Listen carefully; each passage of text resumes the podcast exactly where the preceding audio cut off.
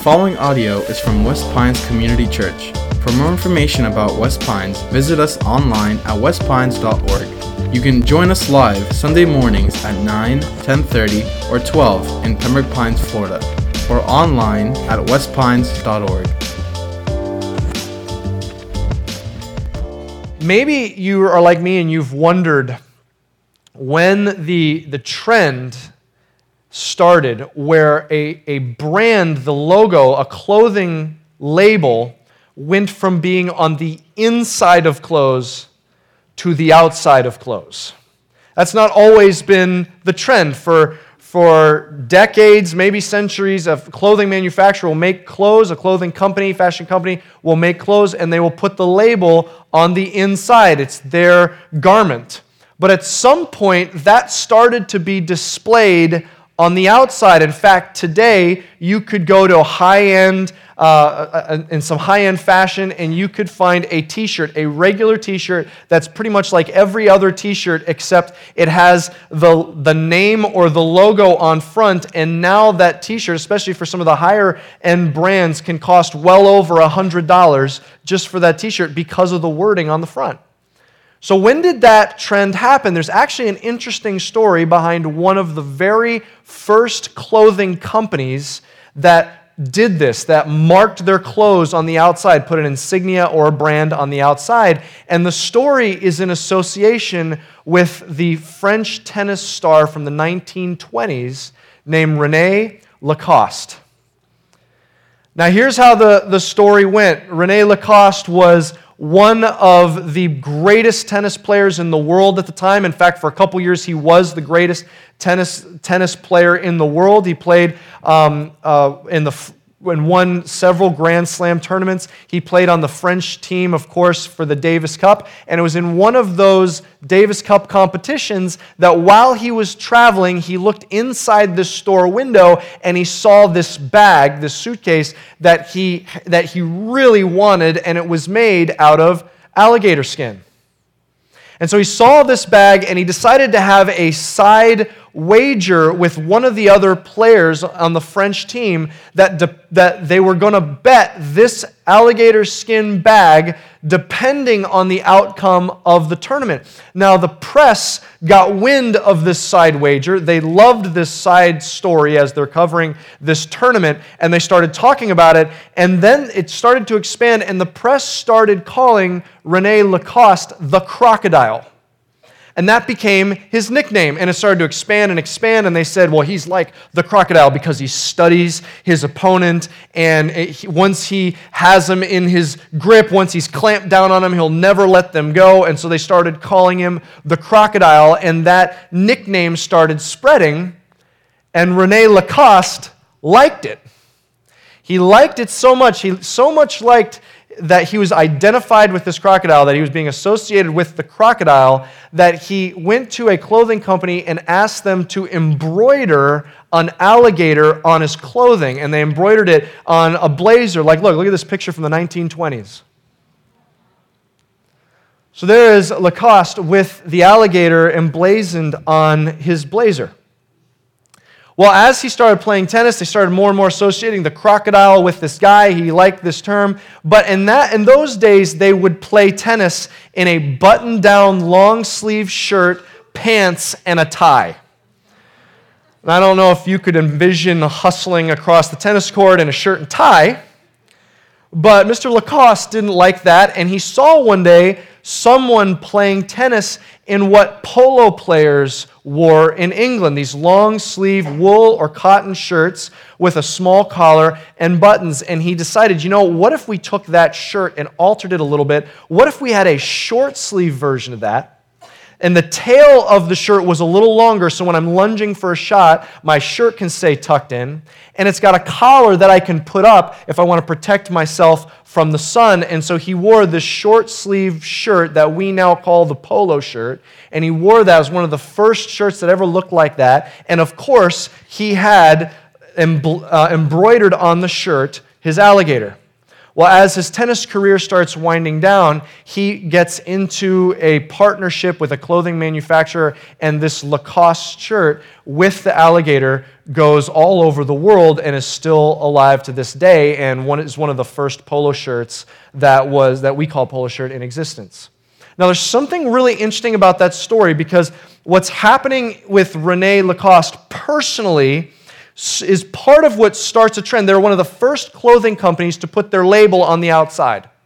And so, what's happening to Lacoste personally is an interesting parallel with what happens to the fashion industry, which gets more and more speed. And then, after World War II, the idea of putting the label on the outside, the brand on the outside, mushrooms throughout the entire fashion industry.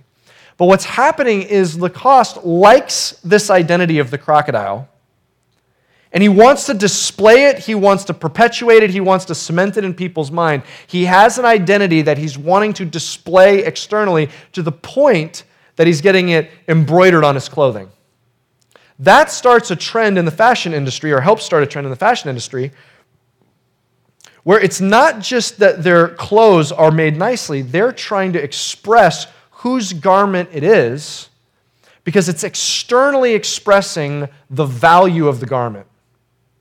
That's why you can have shirts today that are very, very expensive just because of the brand on the outside. What's happening externally is communicating value internally.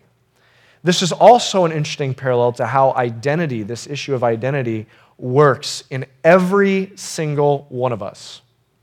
Doesn't matter your season of life, your experience, your circumstances, doesn't matter your age, doesn't matter where you're at, every single one of us deals with this deep down issue of our identity. Who are we?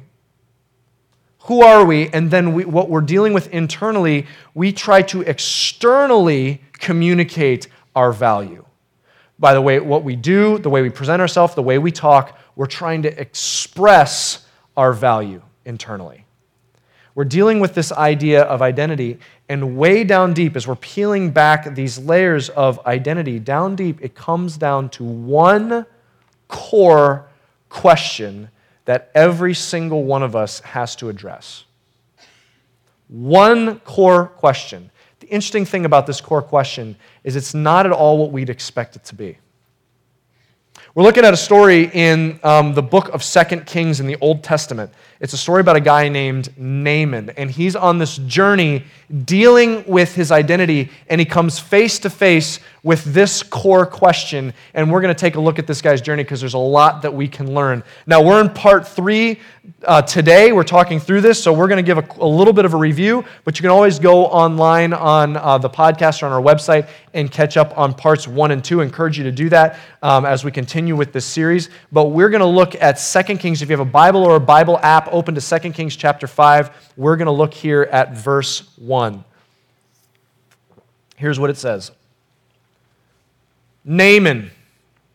Now it's going to describe who Naaman is. Naaman, commander of the army of the king of Syria, was a great man with his master and in high favor because by him the Lord had given victory to Syria. He was a mighty man of valor but he was a leper. Here's the basic conflict intention in the story of Naaman.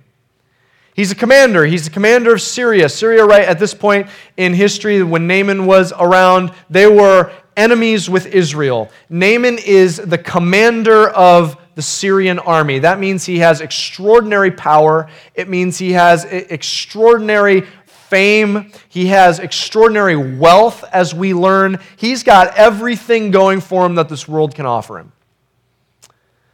But he's got leprosy. Leprosy was one of the most uh, terrifying diseases of the day. It was a disease that rotted your skin from the outside in. It, it would, would spread over your body and it, it could be fatal and the skin disease uh, was incurable. They didn't have a cure for it, and so it was terrifying. Naaman had everything the world had to offer. He was a commander of the, of the army, but he had leprosy. And it turns out he was absolutely desperate to get rid of this le- leprosy. He wanted healing at all costs, to the point that how the story plays out is there's this little servant girl in his household And she says, Naaman, she says, tell Naaman that there is a prophet in Israel. Remember, the, their enemies. She says, there's a prophet in Israel that can heal him of his leprosy. Naaman's so desperate that he goes to his boss, the king of Syria. He goes to his boss and says, Look, I want to go to Israel to, to find out because I can apparently get healed of my leprosy. The king of Syria says, okay, writes him a letter of recommendation. The king of Syria writes it to the king of Israel and says, take this letter with you. So Naaman goes and he takes the letter.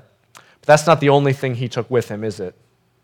If you remember the last couple weeks, he takes the letter, but he also takes a whole lot of money. He takes all this wealth. He takes, a scholars estimate, something like 750 million dollars he travels with. Remember, that's not in his checkbook, that's by the chariot load behind him. He's traveling with this money, something like $750 million. He has this extraordinary wardrobe, so he's always dressed like a king. He's got the letter, he's got the wealth, he's got the clothes, and he also takes with him all these horses and chariots. He's got a display of military power with him. He goes takes all of that to Israel. What is he doing? He's saying there is no way I am coming back from Israel without my healing. I will get it one way or another. If I can't intimidate you into giving it to me or coerce you with this letter, then I'm going to buy it with my money. There is no price that you can say, I'm going to write a blank check. You fill in the price because I will purchase my healing. He says, If not that, then I will entice you and draw you in by my dazzling, glorious display in these kingly robes. And if that won't get, then, get you, then I will threaten you with this army that I have that I'm bringing with me. He is willing to do whatever it takes. He is going to make it happen. He travels to Israel. He walks into the king of Israel's palace and he hands the king of Israel the letter from the king of Syria. And here's what happens. I want you to jump down to verse 7. As you're going there, here's what you need to know about this verse. This passage is really interesting the way it's laid out because this verse, verse 7, is fixed right in the middle of the story. And there's these indicators in the text, and I wish we had time to go through all of this and, and show how all this plays out. But there's these indicators in the story, in the text, that this center verse is the centerpiece to the entire story. It's like the crescendo. This verse, verse 7, is like the key that helps us unlock the meaning of the entire story, okay? So this is verse 7. This is what happens. Look at this. And when the king of Israel read the letter, he tore his clothes and said, Am I God? To kill and to make alive? That this man sends word to me to cure a man of his leprosy? Only consider and see how he is seeking a quarrel with me. This king of Israel, he says, What am I supposed to do with this? He unrolls this letter from his enemy, the king of Syria, and he says, Heal my servant of his leprosy, please. Signed, King of Syria. Rolls up the letter. How could I possibly do this? There's no cure for this disease. How in the world? He's just trying to start a fight with me. There's no way I can do this. And he says this phrase, it's really interesting. He says, Am I God? Can I kill and make alive? Is, do I have anything to do with life or death? How could I possibly heal a man of leprosy? I am not God. Now take that response and just put that on the shelf for a, a few minutes, okay? Elisha hears that the king of Israel tears his clothes. Elisha is the prophet that Naaman was told about. The king of Israel tears his clothes. It's an ancient symbol of just disgust, desperation, grief. He tears his clothes. And Elisha says, Just send him to me. So Naaman goes. And he goes, he takes his letter, he takes all his money, he takes all his clothes, he takes all his horses and chariots. He rolls into Elisha's neighborhood. And here's what happens. Look at this. Jump down to verse 10.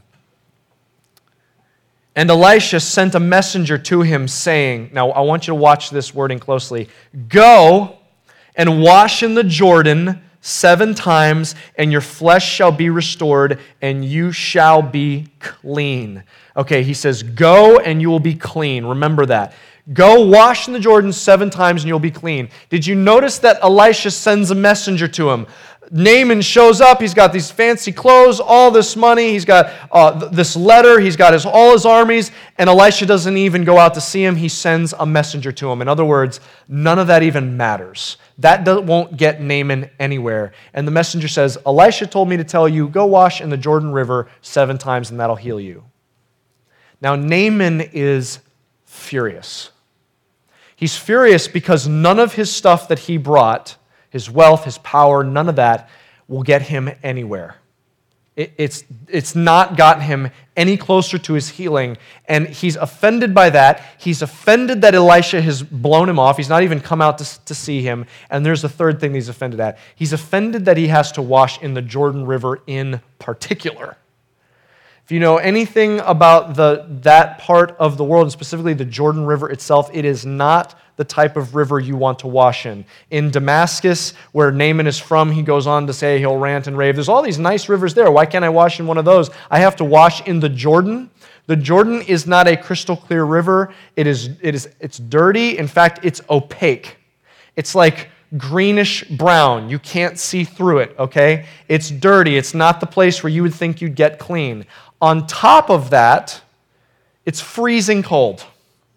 Not a place that you want to wash in. Now, because we here at West Pines care about you, we have put together a little video.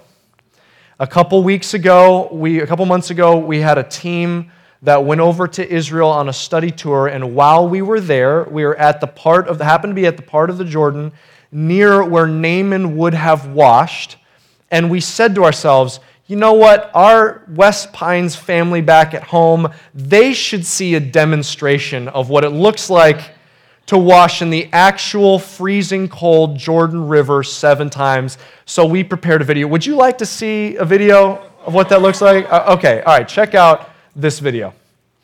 So we are here at the Jordan River, and this is about the spot where Naaman probably washed himself seven times. And we just wanted you to get the experience of what that would be like to wash in the Jordan seven times. I personally am not going to go in because I need to narrate this, so we've asked Pastor Justin here to go wash in the Jordan seven times. So, Justin, please demonstrate what would it have been like for Naaman to wash in the Jordan? Such an honor. Okay. Justin, you're crazy. Uh, okay, okay. So, so. Here we are, here we are in the Jordan. Go down, go down. Here we go.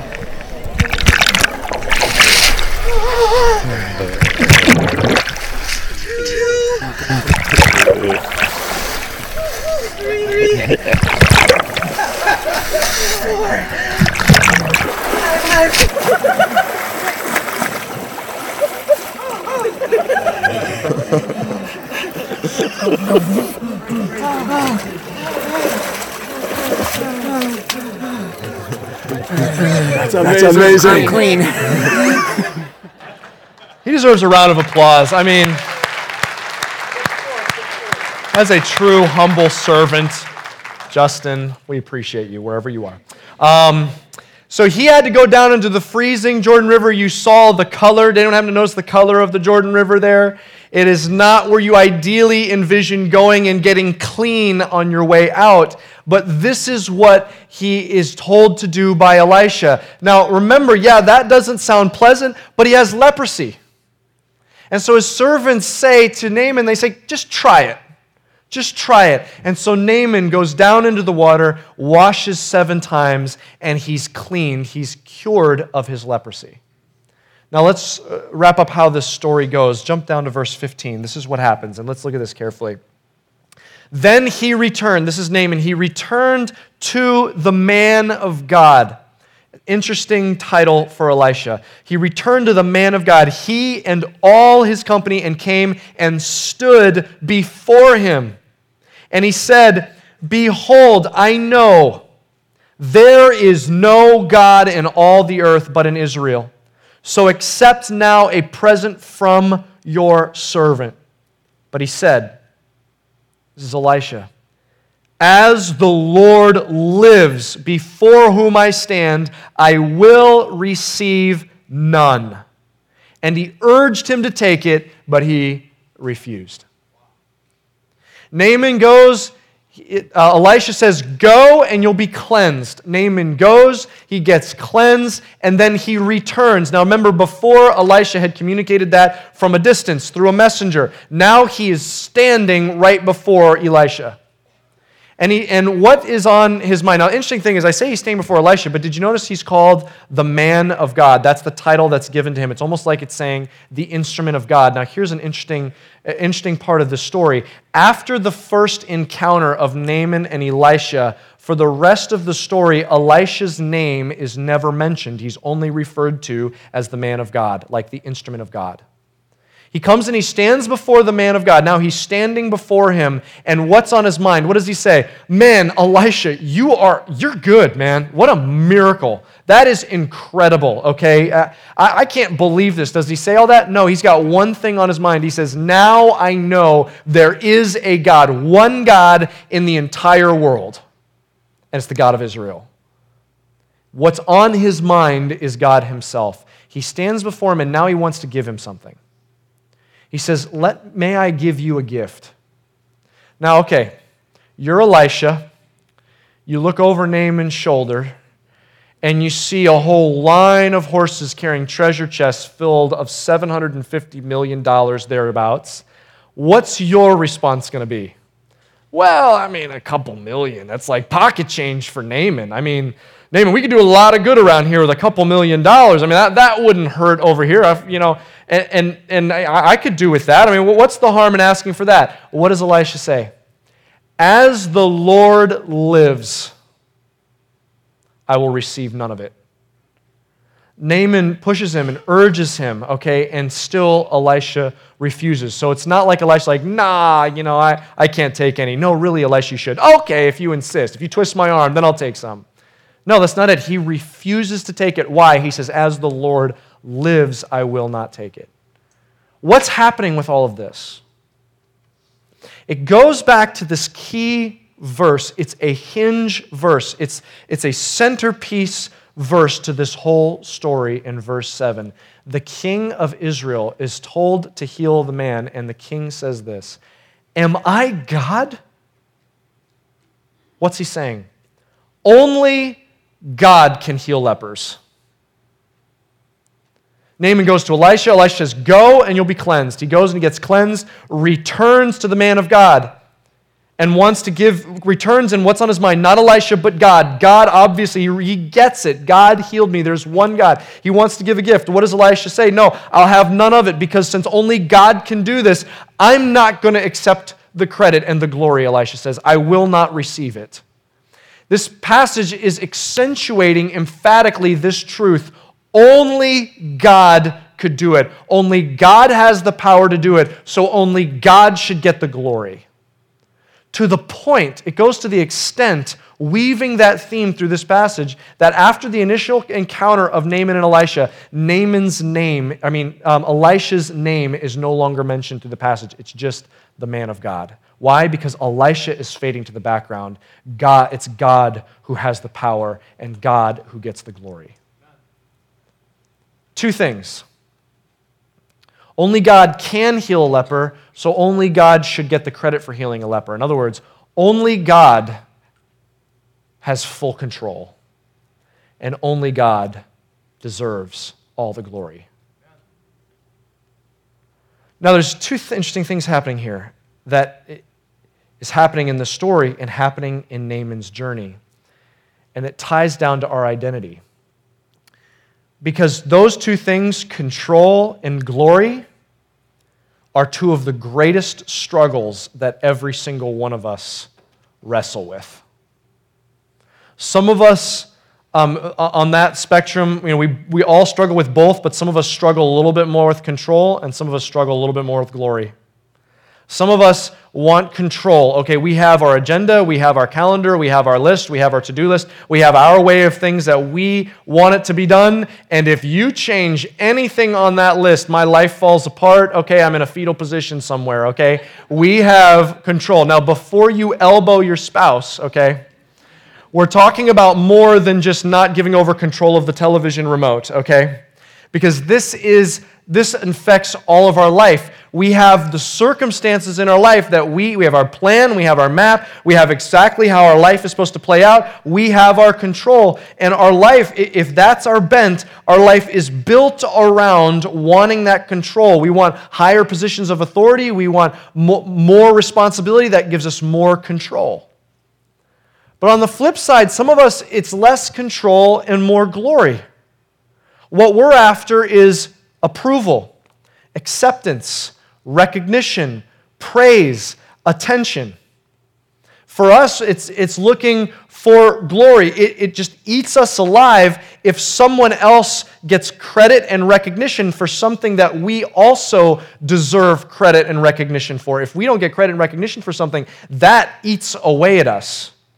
When it comes to glory, we all want glory. It takes a high level of restraint. If you're in a social circle and someone's telling a story and you have a story that would absolutely one up that story, but you decide to have the restraint and let them have their moment and not share your story. That takes restraint that few people have the ability to do. See, we have we there's these two things that we crave and seek after and a lot of times build build our lives in order to get control and or glory.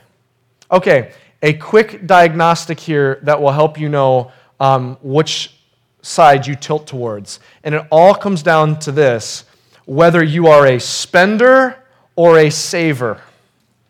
I know I'm about to start a fight in every marriage at West Pines, okay, but I'm risking that, okay? Whether you are a spender or a saver. If you are a saver, that's not a bad thing, but it could be driven by an unhealthy need to control. Because if you've saved enough, if you've hoarded enough, if you've kept enough, then you have enough margin, you have uh, enough, enough so that nothing can happen to where you're out of control. You are safe and secure.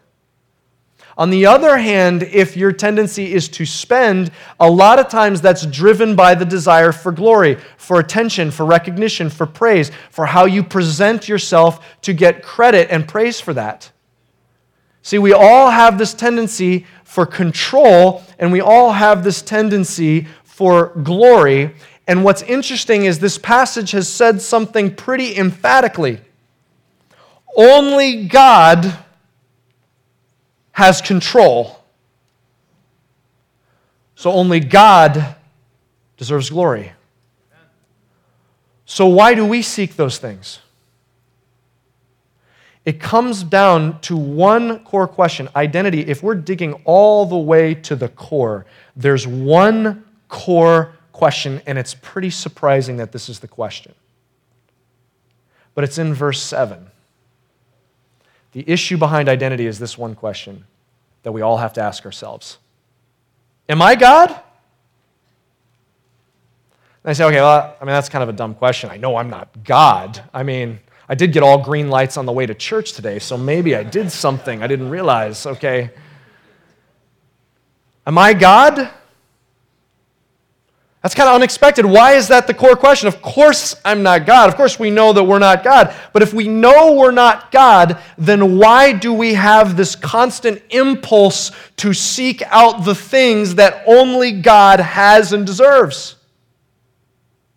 So let's settle it once and for all. Let's ask ourselves that one foundation question about our identity. Who are we? Let's start with this Am I God? No.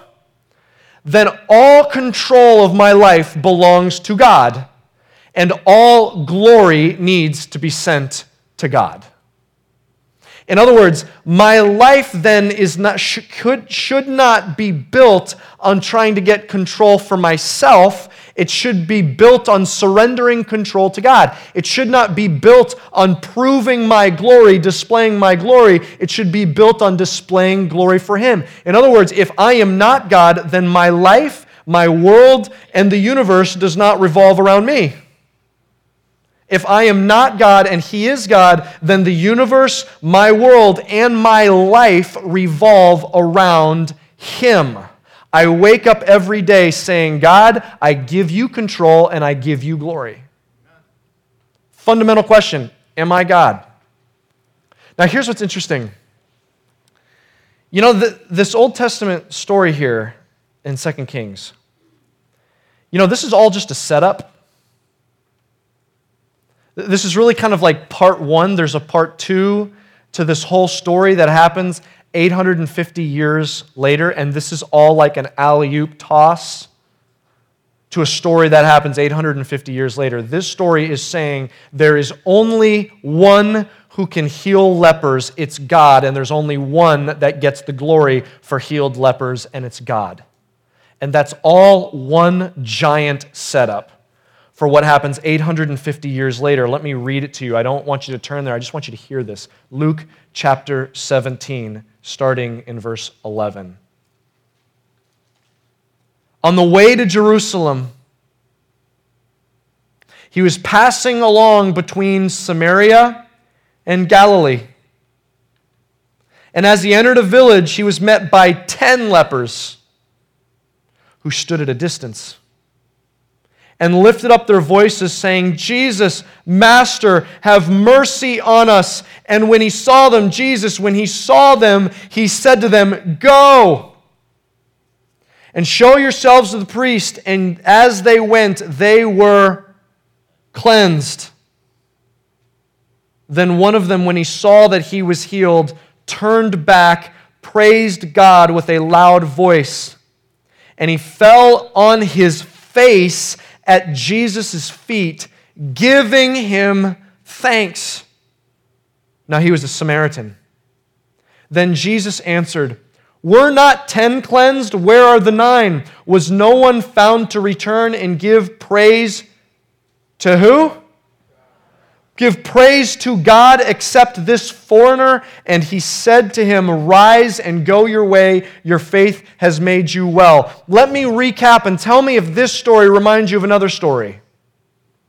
There's a leper, actually, not just one, ten lepers this time and everything in them are desiring healing. And so they ask of this man from a distance. They don't come up close. From a distance, they ask for healing. And what does he say? He says, Go to the priest and you will be cleansed. Same exact two words you see in the story of Naaman and Elisha are the words that are used here in Luke. Go and they and as they went, they are cleansed. And what happens?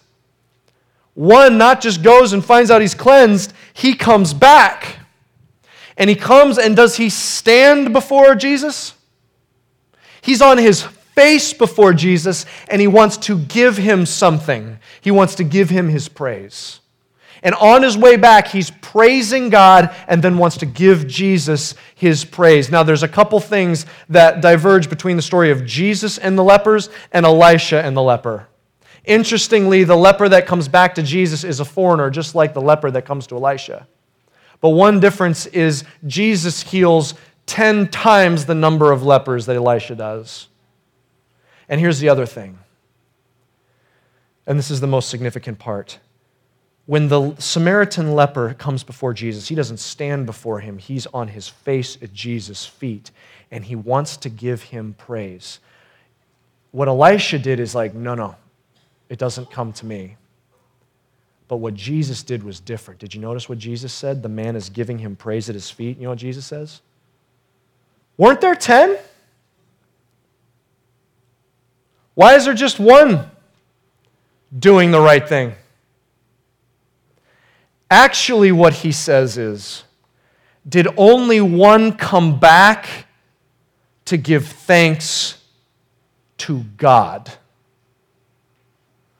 What did Naaman and Elisha set up for us? What did it lob up there for us? Only God heals lepers.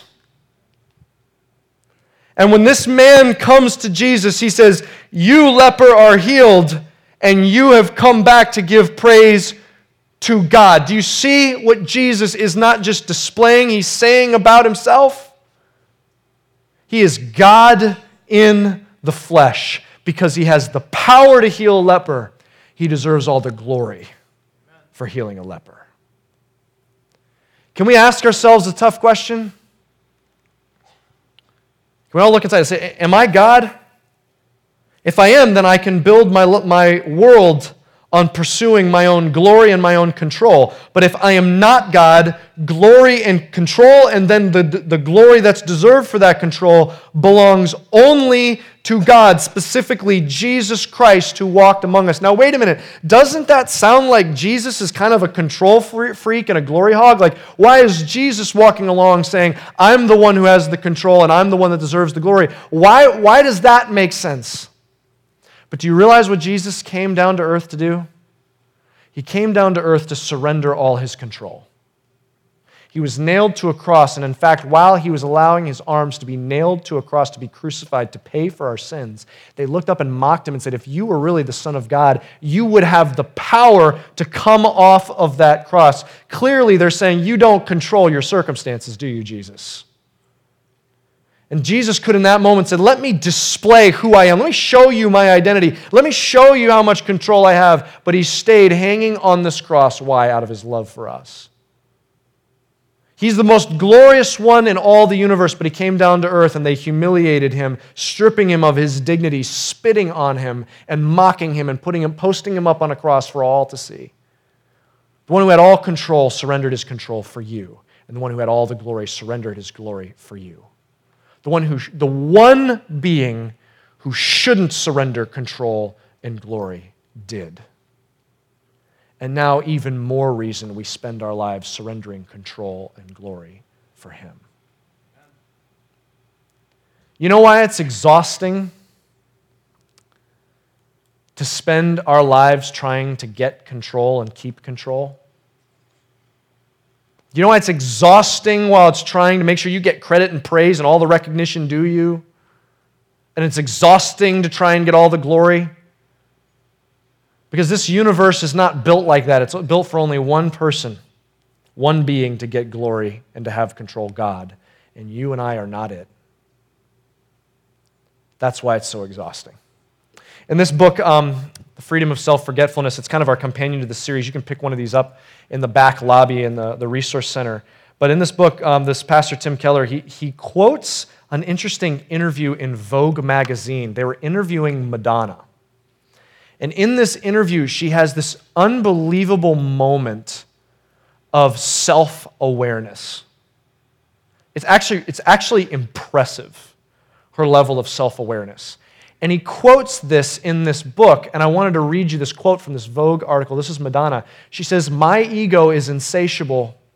It's a black hole. It doesn't matter how much I throw into it, the cupboard is bare. I keep putting all sorts of thing into it every morning, feeding it, and the next night it is bare. I have become somebody, but I still need to become somebody.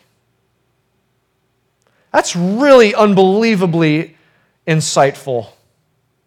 And it's easy to say, well, yeah, I could see why Madonna would say that, but Tim Keller goes on to say very poignantly that is every one of our stories.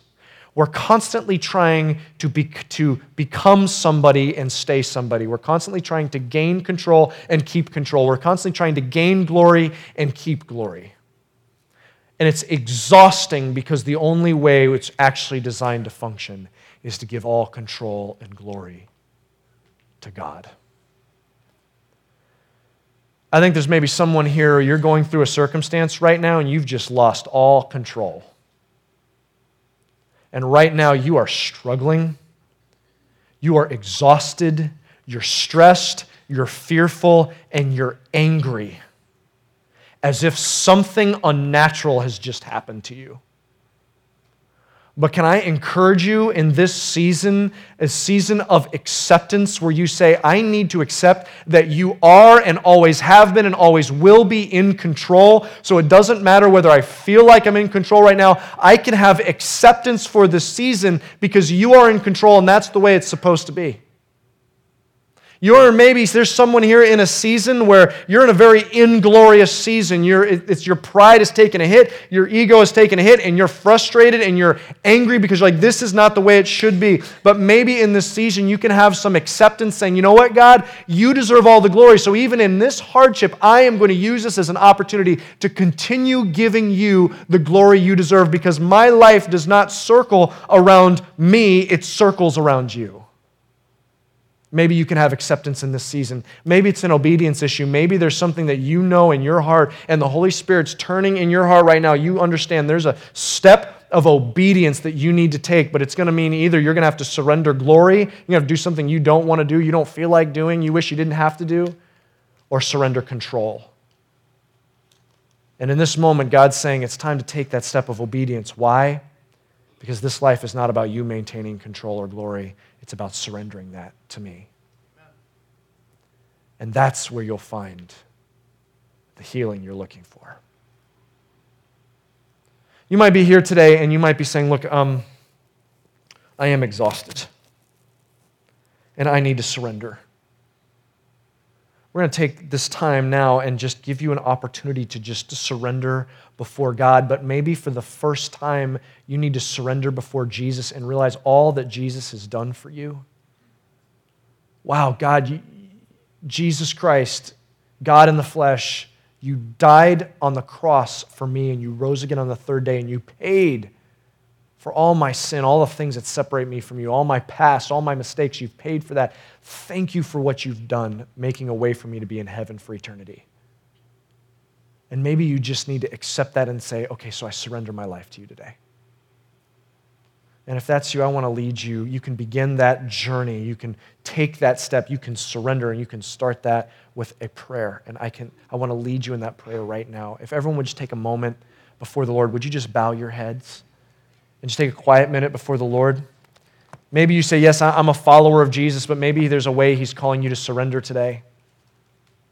And you just need to draw a line in the sand and either just say, Okay, I will be obedient and do that. Or I will, I will just stop fighting it and accept what you're doing in my life. But some of you say, I need to put my faith in Jesus. I want to be saved today. I want to surrender to Him. And if that's you, then I want to lead you in a simple prayer right there in your seats. You can surrender your life to Jesus and you can have self. You can be saved, know for a fact that you will spend eternity in heaven with God. You can just surrender to Jesus right now. If that's you right there in your seat, quietly in your heart, say these words to God. Say, God, I surrender. Surrender control. I surrender the glory, all because I know you deserve it. But more than that, Jesus died on the cross, and I didn't deserve that. I didn't deserve what he did for me. Thank you for how much you love me. I surrender. In Jesus' name, amen. Thank you for listening. For more resources and to check out other teaching series, please visit our website at westpines.org. If you would like to speak with somebody about beginning a relationship with Jesus or ask any questions you have about this teaching, please call at 954 432 0321 or you can email us at podcast at westpines.org.